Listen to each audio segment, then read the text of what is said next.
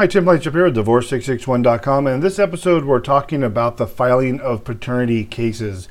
If you have a child and you're unmarried, you at some point in your life are going to have to file a paternity action with the court, and this establishes the father legally uh, as the father in the court's eye, um, granting him certain parentage rights, and that's why it's called a paternity case, as in parentage. So we had two calls last week, so I wanted to address uh, some of the issues. There's two ways you can go about this. If you are amicable and you're establishing custody, visitation, and child support through the paternity case, uh, it can be done without going to court.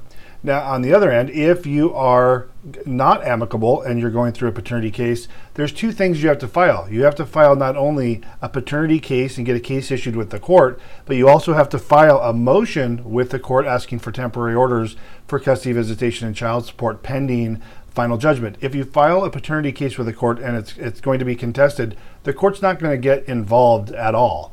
It's uh, they're not going to call you into the court. You're going to either have to come to an agreement outside of court, as in an amicable case, or you would have to notify the court that you need uh, specific orders. And the calls I had last week, one was going to be amicable, which we can just do a normal paternity filing. The other one's not amicable, and we're going to have to file a uh, paternity case followed by a motion. And the reason that that happens is in this particular case where it's not amicable, mom is withholding a uh, child from the father seeing uh, the, the son. So until there are any orders, there is nothing for the courts to follow. There's nothing for law enforcement to follow. So he really has nothing to nothing he can do except for get court orders, so those can be enforced when he has visitation based on what the judge has said. Tim Blankenship, divorce661.com. Hope you're having a great day. We'll talk to you soon.